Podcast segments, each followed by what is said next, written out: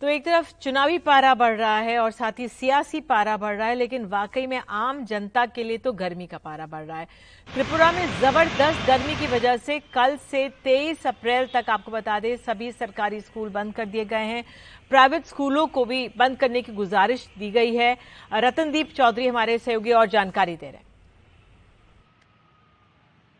देश के कई प्रांतों के साथ उत्तर पूर्व में भी अब जो तापमान है, वो ज़्यादा बढ़ रहा है। पिछले कुछ दिनों में असम और त्रिपुरा, इन दोनों राज्य में तापमान बहुत ज़्यादा रहा।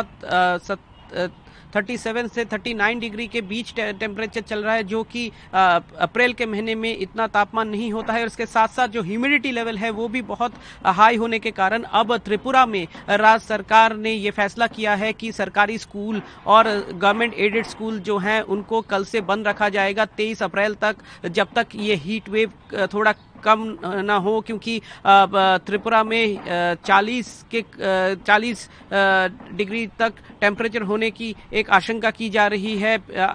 तो इसलिए प्रिकॉशनरी मेजर के रूप में राज्य सरकार ने यह फैसला किया है। सरकारी सूत्रों से जो खबर हमें मिली है, और राज्य के मुख्यमंत्री डॉक्टर मानिक साहा ने भी ट्वीट के ज़रिए ये कहा है कि उन्होंने जो निजी स्कूल है, उनको भी अपील की है कि ये जो पीरियड है कल से तेईस तारीख तक, तेईस अप्रैल तक निजी स्कूल भी बंद रखे, और और असम में भी राज्य सरकार के सूत्रों के साथ जो बात हुई है असम सरकार भी सिचुएशन को मॉनिटर कर रही है और असम गुवाहाटी में आज टेम्परेचर 39 डिग्री था और ह्यूमिडिटी भी बहुत हाई है तो जो आ, आ, इसके कारण लोगों को बहुत परेशानी हो रही है। उत्तर पूर्व के बाकी हिस्सों में भी मणिपुर की बात करें तो टेम्परेचर जो अमूमन रहता है अप्रैल के महीने में उससे बहुत ज़्यादा है और शिलोंग जैसे जगह में 30 डिग्री से ऊपर टेम्परेचर हो रही है। दिन में हाईएस्ट टेम्परेचर तो एक हीट वेव कंडीशन अब उत्तर पूर्व को भी इफ़ेक्ट कर रहा है और त्रिपुरा सरकार ने फैसला किया है कि जो स्कूल हैं वो बंद रहेंगे